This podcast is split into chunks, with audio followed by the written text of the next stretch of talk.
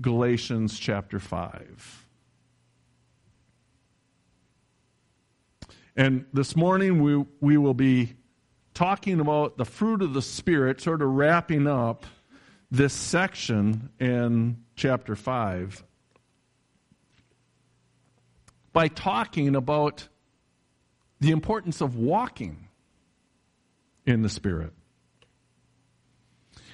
And though it might not initially seem important, understanding who Christ Church is actually does have eternal consequences. And sadly, there are many people who sincerely believe themselves to be Christians because they regularly, regularly go to church or because they're members of their local church.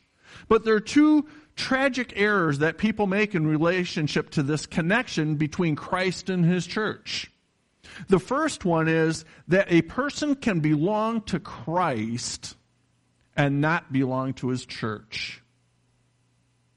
The error is that a person can belong to Christ and yet not belong to his church.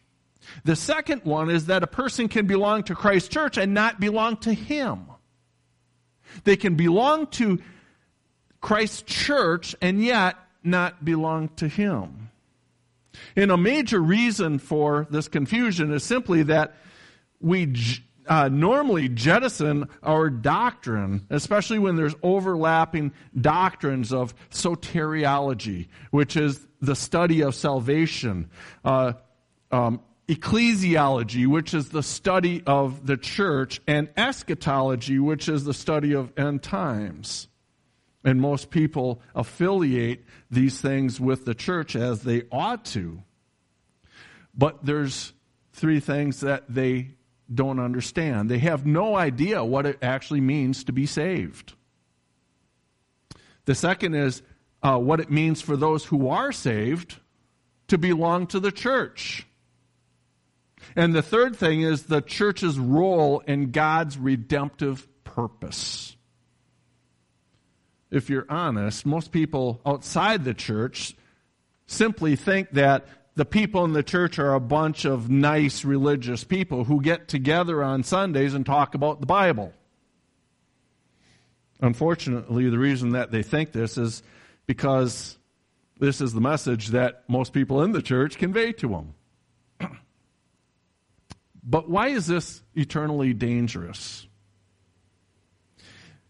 Because it preaches the false gospel that we can be okay with God apart from being born again and subsequently united to Christ through this supernatural gift of saving faith in the gospel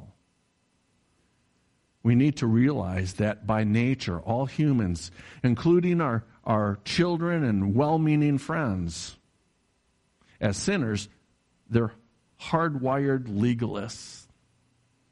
And therefore, they, we need to be intentional in communicating the message of regenerative membership. Regenerative membership, especially to those who regularly attend our church services. Because if we're not careful, those who attend church, especially our children, will inevitably begin to think that they are Christians because they've always been to church, even though they've never been in Christ.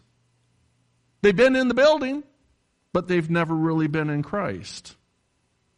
Shortly after apostolic days, some began to transform faith into something that it was not.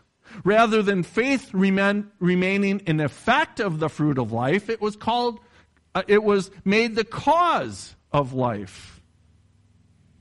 The error has led to one of the greatest practical and doctrinal divisions in all Christendom.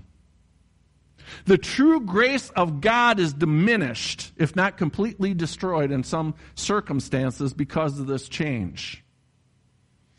By keeping the Word of God, we avoid these man made perversions. We're able to remain in truth because there's a humanistic attempt to transform faith into something that it never was and usurp all the glory that is due a thrice holy God.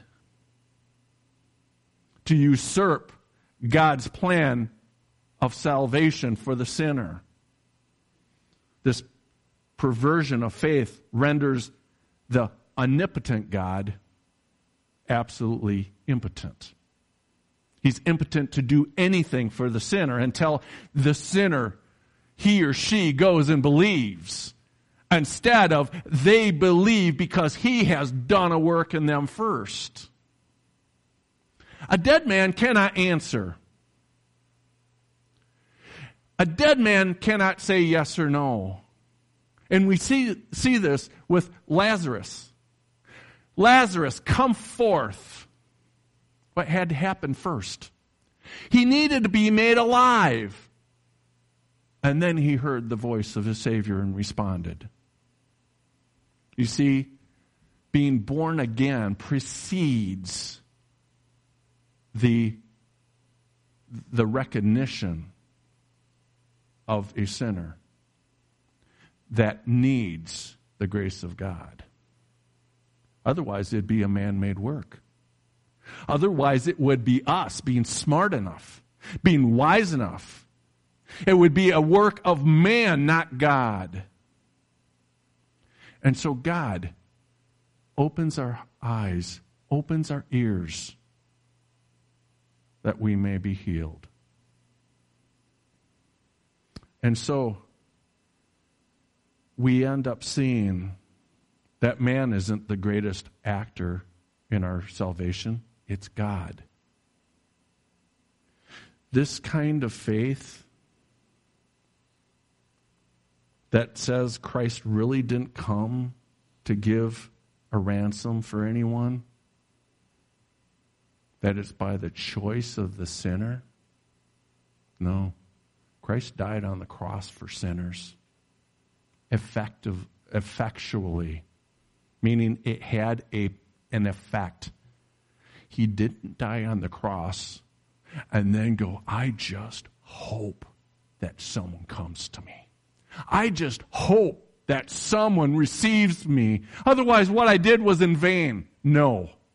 Your names were all written in the Lamb's book of life before the foundation of the world, and He came to redeem you. How glorious is that? I cannot, I am shaken right now because I can barely stand the fact that He did that for me. And you should be shaken as well, understanding what He has done for you.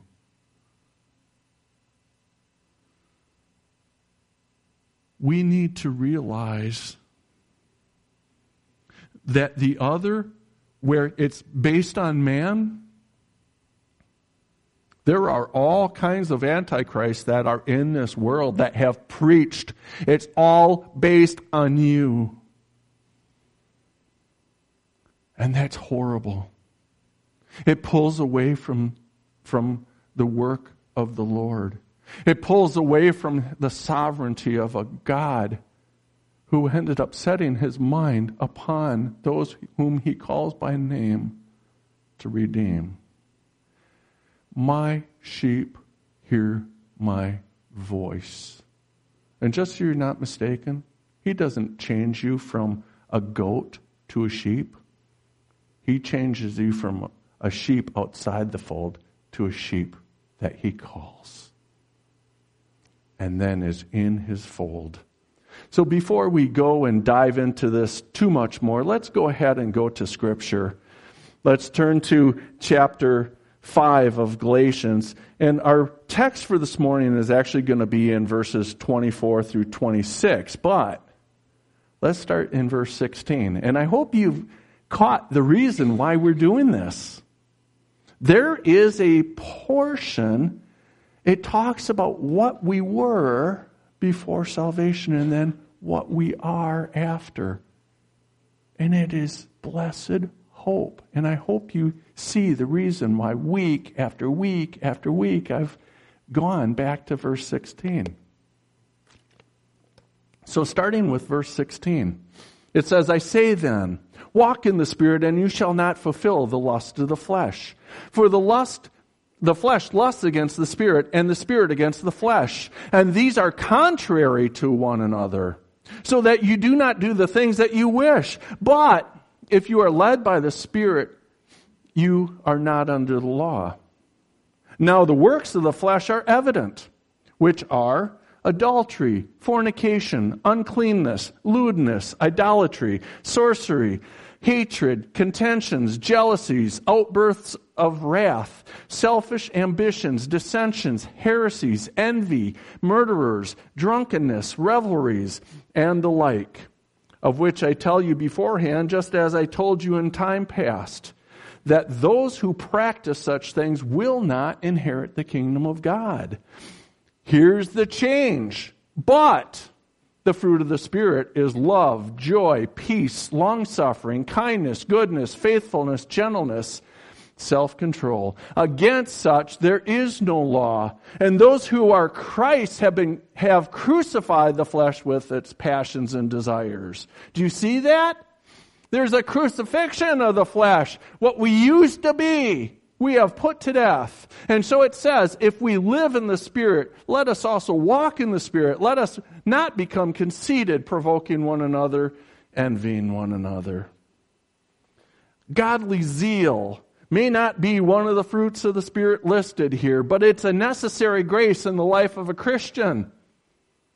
Otherwise, we will find ourselves left alone, drifting like we'll just drift along like we're in a sea of lukewarmness, in a sea of apathy and indifference to the Lord and His glorious kingdom. When Jesus, at the beginning of his public ministry, as, as you would see in, in John chapter 2, he drove out the buyers and sellers of sacrificial, enemy, uh, or, uh, sacrificial animals out of the temple. He overturned the tables of the money changers and then he chased them out the Lord Jesus justified his actions by quoting the messianic prophecy found in Psalm 69 9. The zeal of thy house has eaten me up.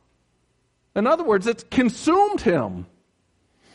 And though we're not called to imitate precisely every activity Jesus did in fulfilling of, of prophecy, we are to press forward in being conformed to his image, in the spiritual graces which he possesses. Godly zeal was eminently present in the life and character of the Lord Jesus Christ and was manifested in the cleansing of the temple, not only once, but twice. And those who have been redeemed by grace of the Lord Jesus Christ are people who, as Titus 2.14 says, uh, are zealous of good works.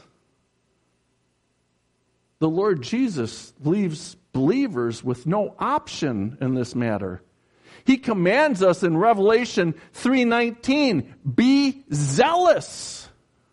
The root word there is zeal, and it means to boil. To boil.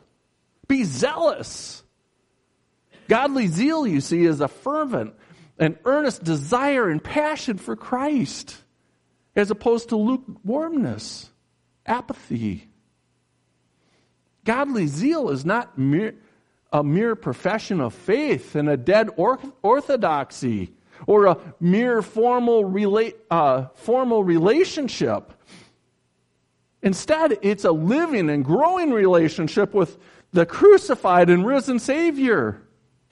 And that can only live and grow daily as we spend time with Christ, being humbled in the awe and wonder of His power and His love and His holiness.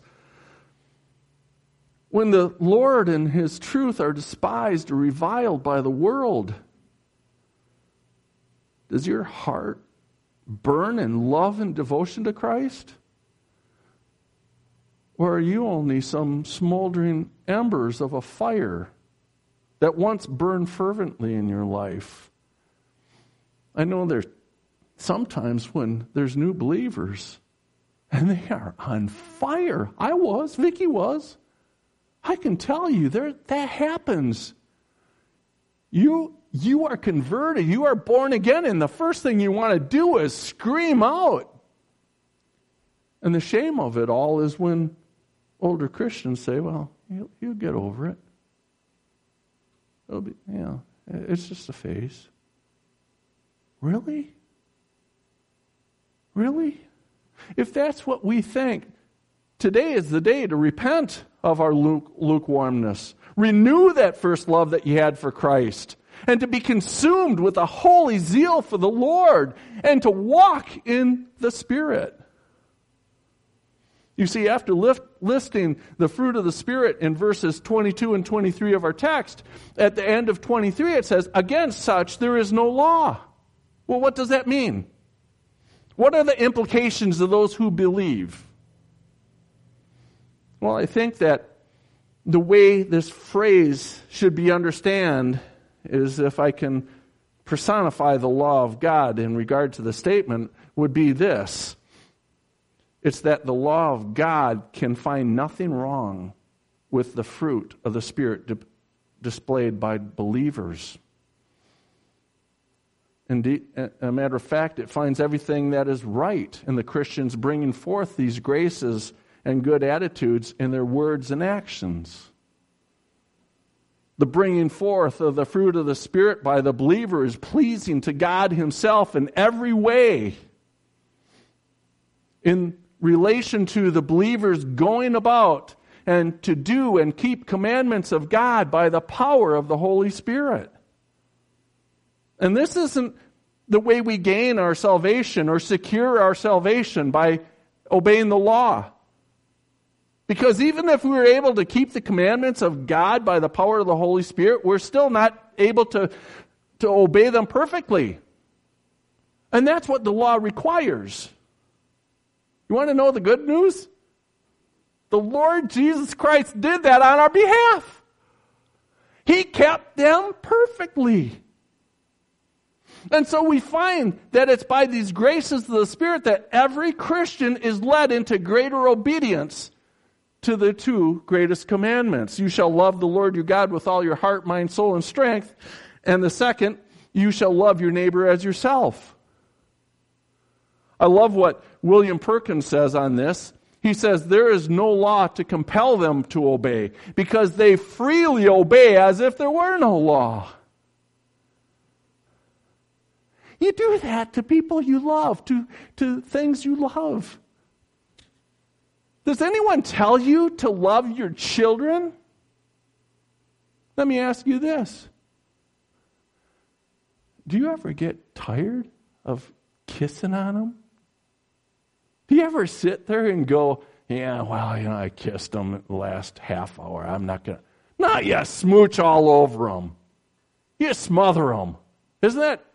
That's the love. That's because you desire. No one has to tell you to do that. And that's where, where, like Perkins says, there is no law to compel them to obey because they freely obey as if there is no law. And so I want to move on to verse 24 here. And it says, And those who are Christ have crucified the flesh with its passions and desires. What does this mean? Well, from the way that that verse is worded in the Greek, we see the Greek word stauroo. And it's the, the word crucifying. And I, I just want to mention this. I, I'm not trying to teach you Greek. If you, if you sit there and you go, well, I'm going to, because I learn as I, as I go too. But what I want you to do is, is to be able to see that Greek word and then some other time you go, oh, I, I heard that before. I heard that word. How is it used in that context? And so that's to help us grow. You know, there's, there's a, um, a, a, a section in Romans 3. It says that, uh, that grace is a free gift of God. And the free gift is the word Greek word dorea. And then it's used where it says that there was no reason for people to, uh, to hate Christ. They did it without cause. Those words, guess what word? Dorea. There was no reason for God to show you grace, just as there was no reason for them to hate Christ. It was without cause. It wasn't because of what God saw you might do in your life once you were saved. It's in spite of that. He loved you without a cause, just as they hated Christ without a cause. That's the reason I get into the Greek, so you can see those things. But crucifying the flesh, that stauroo, first of all, is something that a person deliberately does at the time of their conversion to Christ. It's a deliberate act of a believer, which is related to their faith in Christ. And their intention is to fully repent of all their sins. Remember when you were first saved? Going through that list? Oh, I hope I didn't forget any.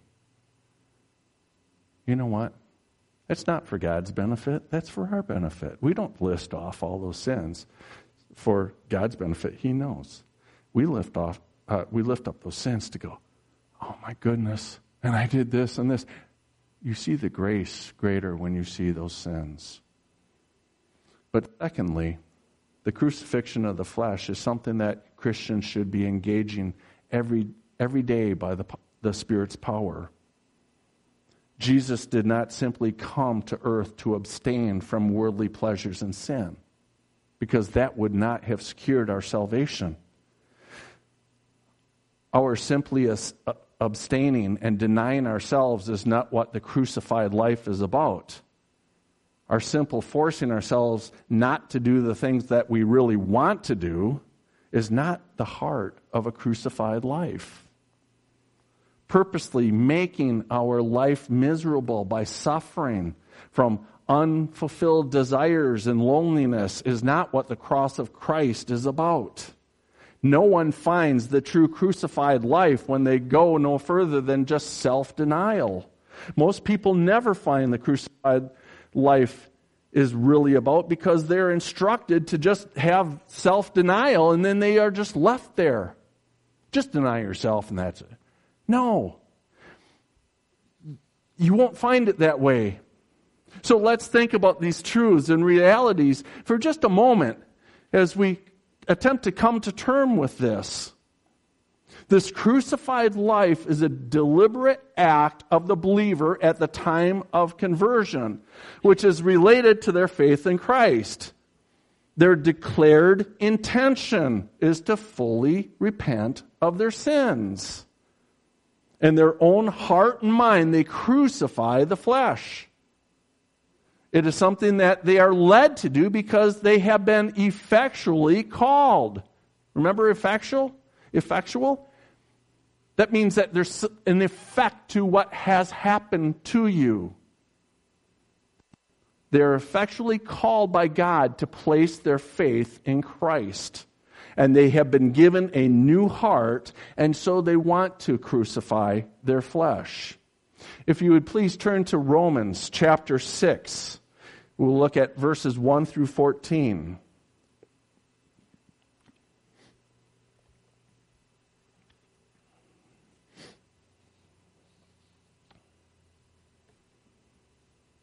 Romans chapter 6, starting with verse 1. What shall we say then? Shall we continue in sin that grace may abound? Certainly not. That word is gehinnomai. It means God forbid. It's the strongest Greek word in the negative. Certainly not. How shall we who died to sin live any longer in it? Or do you not know that as many of us as were baptized into Jesus Christ were baptized into his death? Therefore, we are buried with him through baptism into death that just as Christ was raised from the dead by the glory of the Father, even so we also should walk in newness of life. For if we have been united together in the likeness of his death, certainly we also should be in the likeness of his resurrection, knowing this, that our old man was crucified with him, that the body of sin might be done away with, that we should no longer be slaves to sin. For he who has died has been freed from sin. If we died with Christ, we believe that we shall also live with him, knowing that Christ, having been raised from the dead, dies no more. Death no longer has dominion over him. You get that? For the death that he died, he died to sin once for all. But the life he lives, he lives to God. Here's where the connector is. Likewise, you also reckon yourselves to be dead indeed to sin, but alive to God in Christ Jesus our Lord. Therefore, do not let sin reign in your mortal body that you should obey it in its lusts.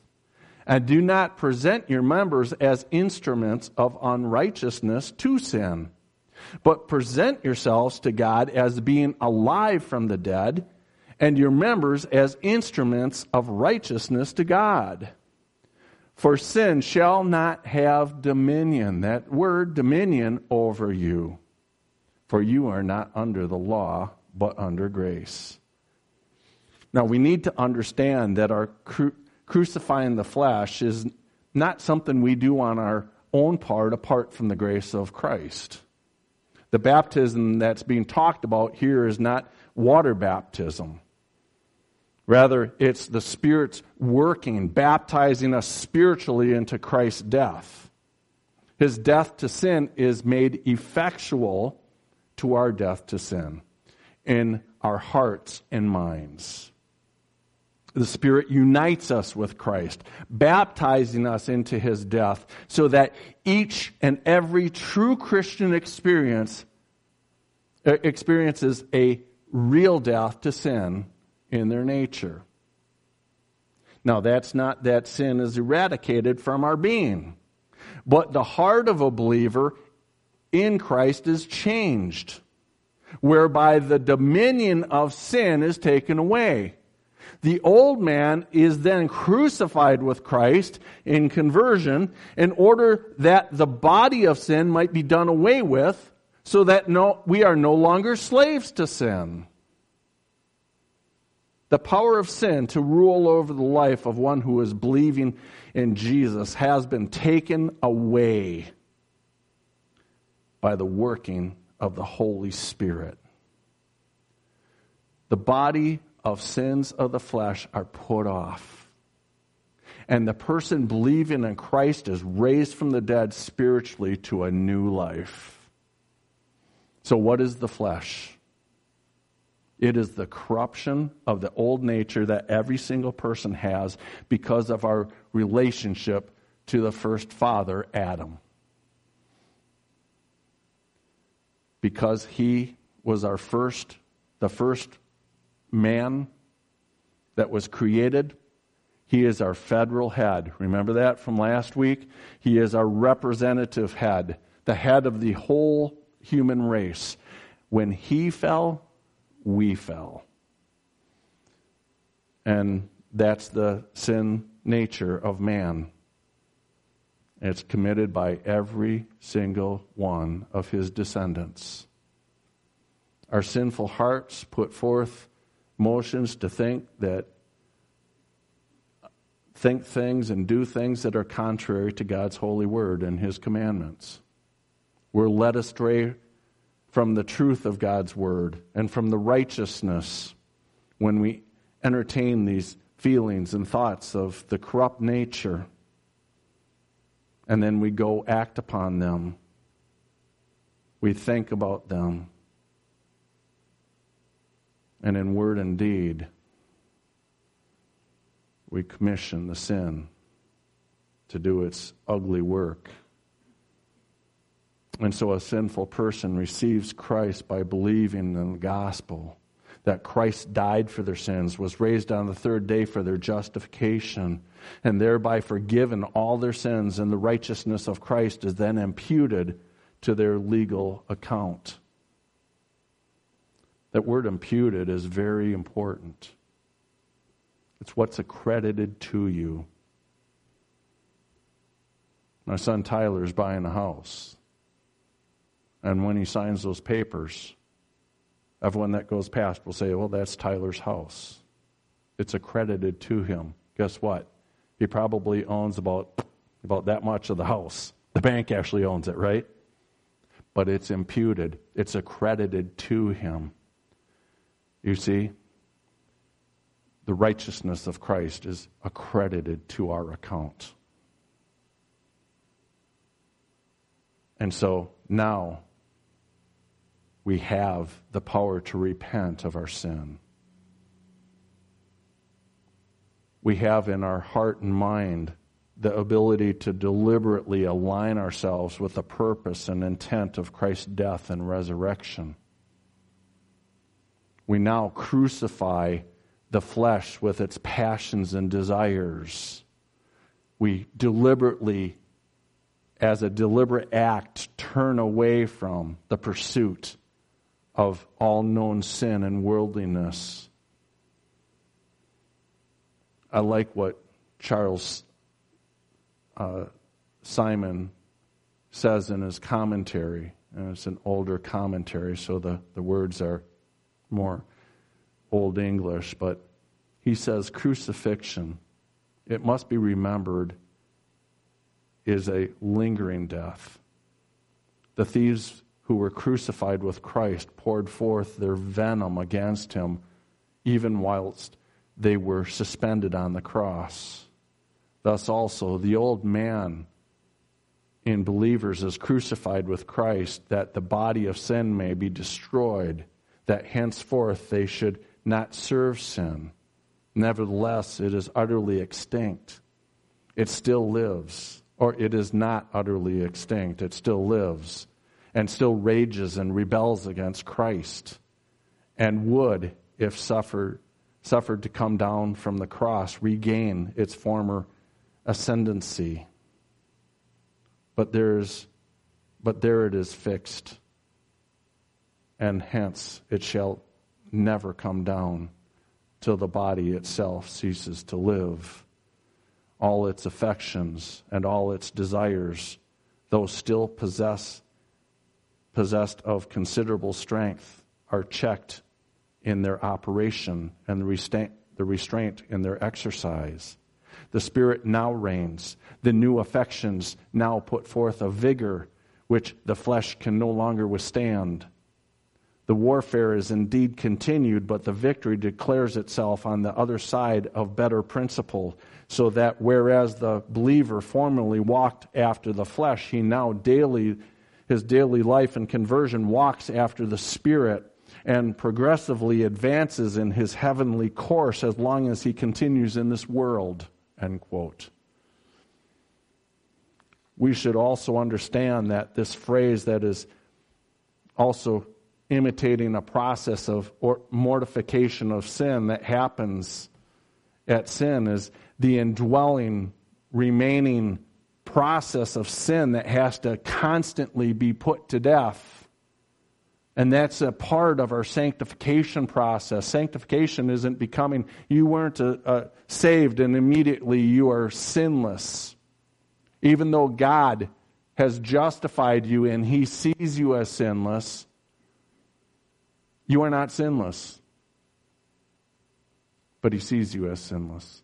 And so we work with that we work on that. It's an ongoing process. And uh, continuing in verse 25, we read, If we live in the Spirit, let us also walk in the Spirit. And this uh, includes the exhortation.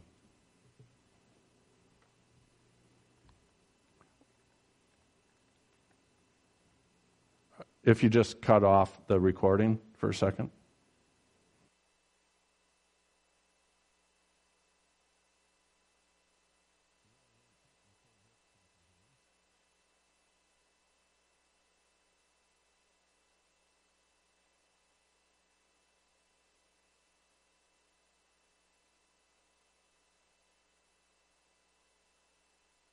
Here we go. We're on again. And so, verse 25, it says, If we live in the Spirit, let us also walk in the Spirit. And so, 25 has the exhortation, which assumes a particular condition.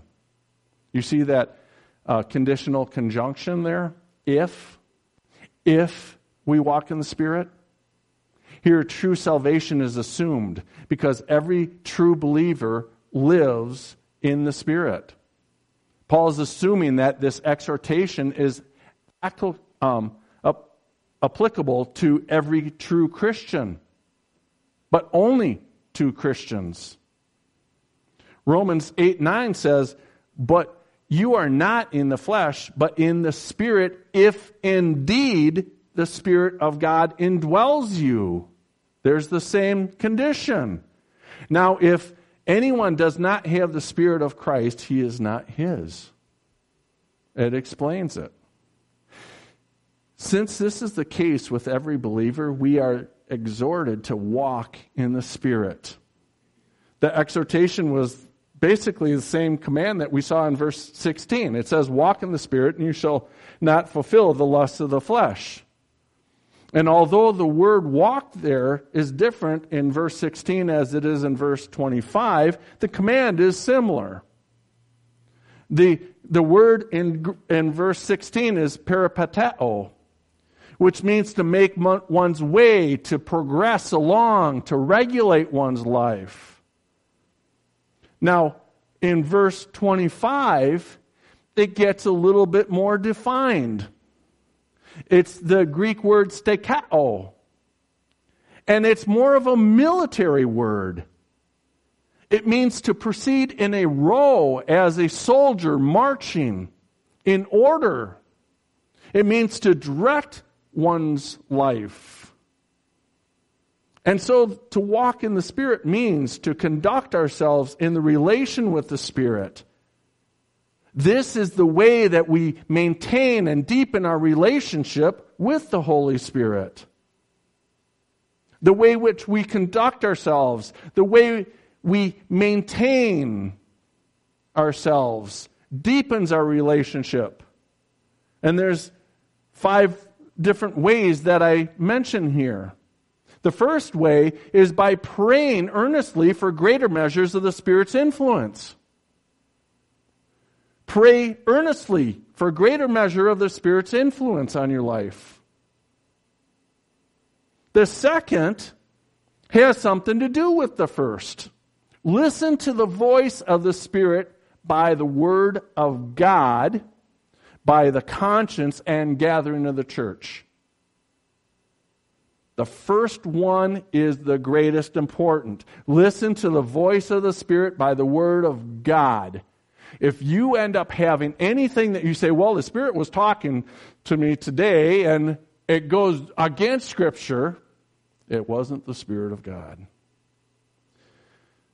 John 14, 26 says, But the Helper, the Holy Spirit, whom the Father will send in my name, he will teach you all things, and here's the point, and bring to your remembrance all things that I said to you. Where does he bring remembrance from? From his word.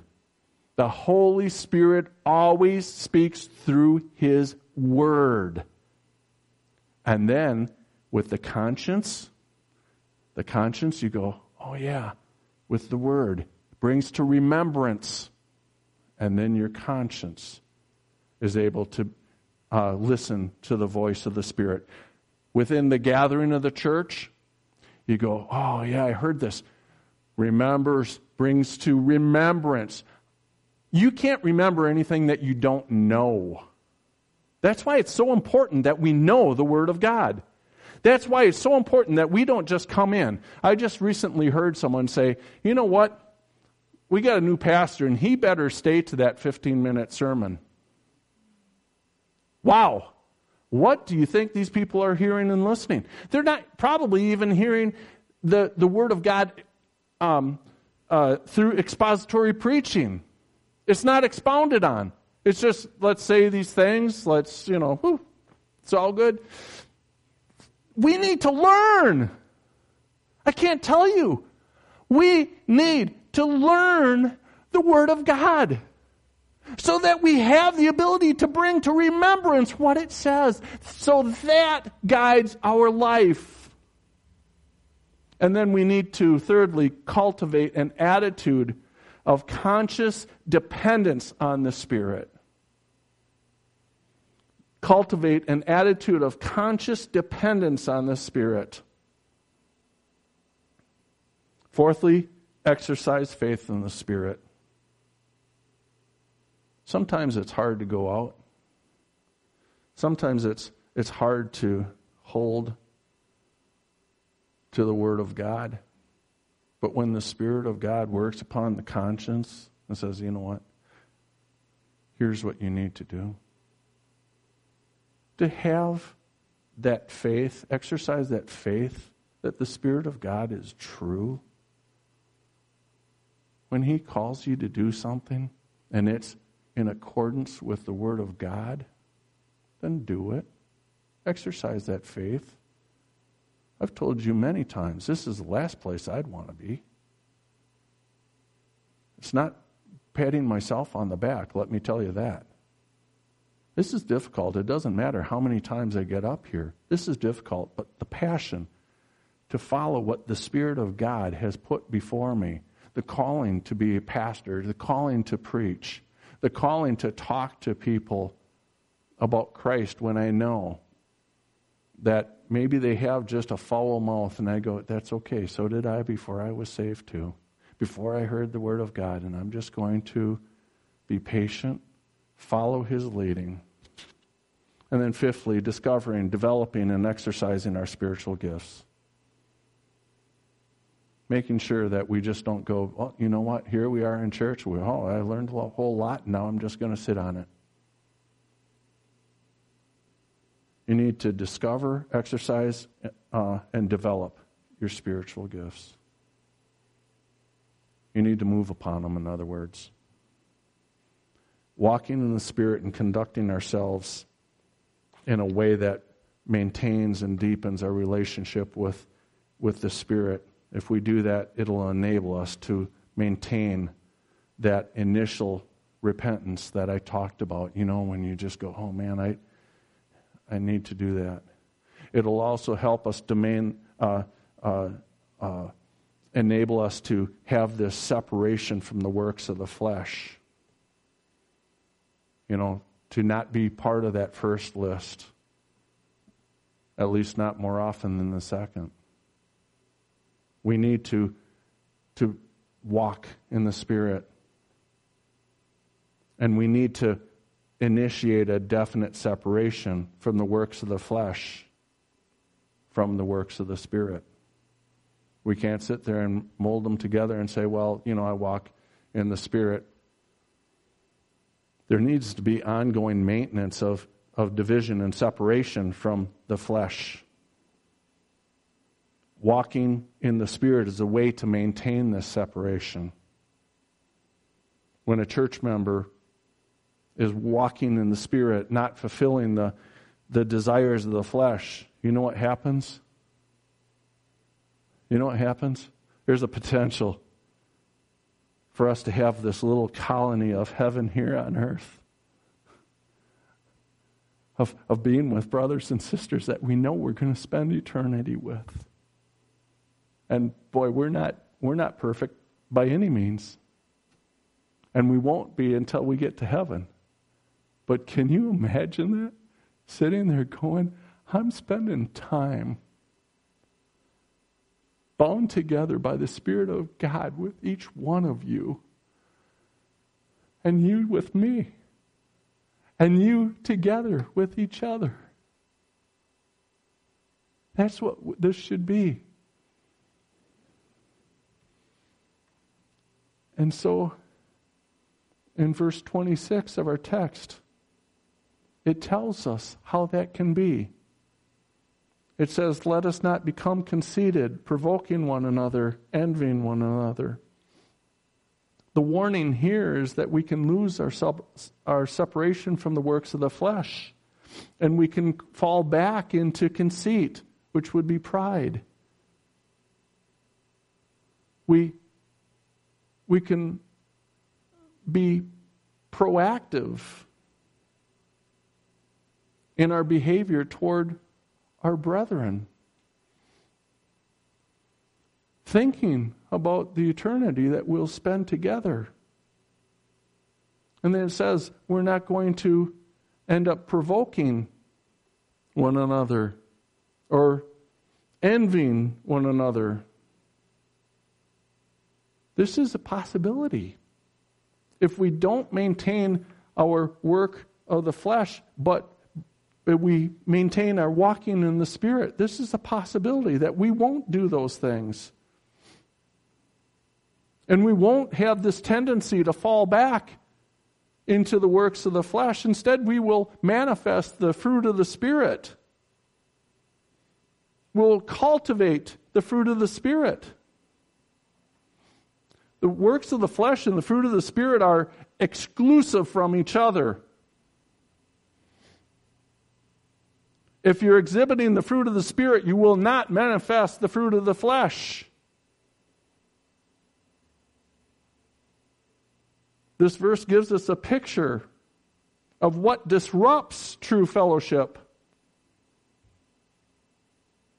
Because the church is, is made up of people who are struggling with sin. I struggle with sin. You struggle with sin. We read in 1 John if you say that you don't, you're a liar. But struggling together, charging each other to walk in the Spirit, not in the flesh.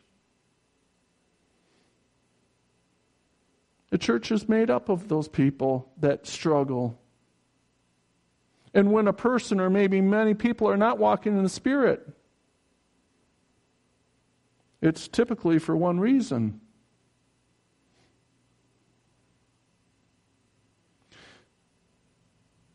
It's the word conceited. Kenodoxos is the Greek. Do you know what it means? To desire glory. Glory without reason. Eager for empty glory. Conceit and feelings of inferiority have the same root. They both manifest a self focus. Both conceit and feelings of inferior, inferiority focus on how others make you feel. True Christian fellowship, on the other hand, is focused on others. And for the most part, modern Christianity has missed that almost entirely. You know, sadly, sometimes Christians are the world's best example of unforgiveness. Doesn't even require sinning against each other to make them part companies and hate each other. Sometimes all it takes is that you don't agree on something. At times all it takes is you don't they don't receive the attention that they think they deserve from someone. Modern Christians are vengeful and hateful over sometimes the smallest differences. And much of the time this is the perception that the world has of the church. They all have different sets of standards of right and wrong, and they follow these rules. They avoid doing things that are forgiven, or, or uh, things that are forbidden, I mean. It's not the crucified life. Because these same people, when confronted with someone who does terrible wrong, they're heartless. They're vengeful. I like, actually, more than like, the 19th century Scottish preacher Robbie Mur- Robert Murray M'Cheyne said it should actually be the opposite. The Christian is the person who makes it easy for others to believe in God. The Christian is a person who makes it easy for others to believe in God. We should be like Jesus in our forgiveness, in willingness to bear the shame and pain for someone else. How will others ever see Jesus if Christians are not like Jesus? To be crucified means to put to death. Therefore, if we are not crucified with Christ, we will we do not, if we are crucified with Christ, we do not consider our own life because it doesn't matter anymore.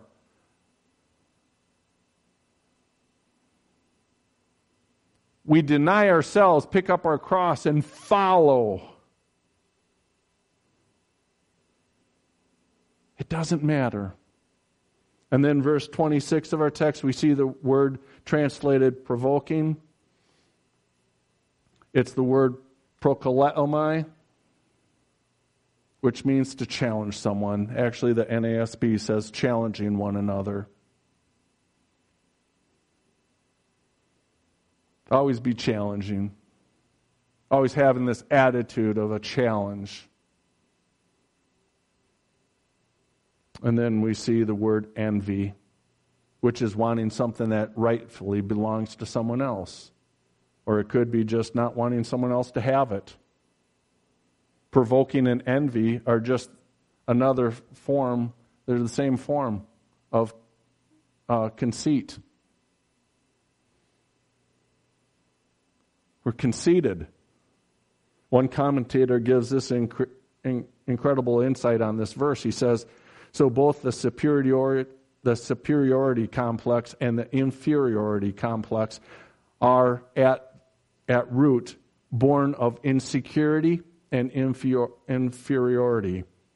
They are just two different outworkings of our desire to gain glory for ourselves, to, to feel while um, worthwhile as people. They are just two different outworkings of our desire to gain glory for ourselves, to feel worthwhile as people. So, what verse 26 is basically saying, do not let your hunger for honor make you either despise or envy people. To summarize, the barrier to gospel fellowship is self focus. And that always has its roots in walking in the flesh. When the Holy Spirit fills our lives, we are neither conceited nor do we feel inferior walking in step with the Holy Spirit makes us bold yet humble. And I hope you see that all of Paul's epistle in Galatians is a defense of Christian liberty. But liberty is the necessary corollary to doctrine of justification by faith, which the very heart is the very heart of the gospel. That doctrine, you see, was under attack by people in Galatia who were very determined false teachers. And Paul was waging war against their legalism. So, a very powerful affirmation of Christian liberty runs all the way through the book of Galatians. Both the gospel and the law emphatically agree about one vital truth salvation is not something any sinner could ever deserve. You cannot earn a place in heaven by any amount of good works, legal obedience, righteous religious ceremony, or works of charity. Our attempt to earn God's favor is useless because, at the very best, and the best things we can do are, are flawed and worthless in the eyes of a perfectly holy God. Everything we do is tainted with guilt because we're sinners. We can't meet that perfect perfectionist uh, standard of perfection that God requires. Even the very best deeds we do are corrupt with wrong motives, pride, selfish, self righteousness. No matter who you are, Scripture says at your very best, you're still a sinner who falls short of the glory of God. Isaiah 64 6 says, We are all as unclean, an unclean thing, and all our righteousness are as filthy rags. Romans 3:10 says, "As it is written, no one is righteous, no not one." God's righteousness is so much higher than ours that by doing our own good works and the efforts that we have to self-reform, we could never rise to a, any higher than a fallen and condemned position. Because God's standard is very clear. Matthew 5:20 Jesus said, Unless your righteousness exceeds that of the scribes and Pharisees, you will never enter the kingdom of heaven. That righteousness is required to enter the kingdom of heaven, and that is only found in Jesus Christ Himself. We do have liberty as Christians, but I'm always concerned when I see Christians flaunting this liberty as if that was the best testimony that you have before a world a watching world. Look at me. You know what? We got to stop being self focused. It's not watch me. You watch me, but I pray you see Christ. We must consider our liberty as something precious to us. So often I don't think we do. Remember that command in Galatians 5 that we must carefully guard our liberty against all threats. Our liberty is not given to us for fleshly gratification. Along with our liberty in Christ comes a responsibility to use it in a discerning way for the good of others and for the growth of the gospel and for the glory of God.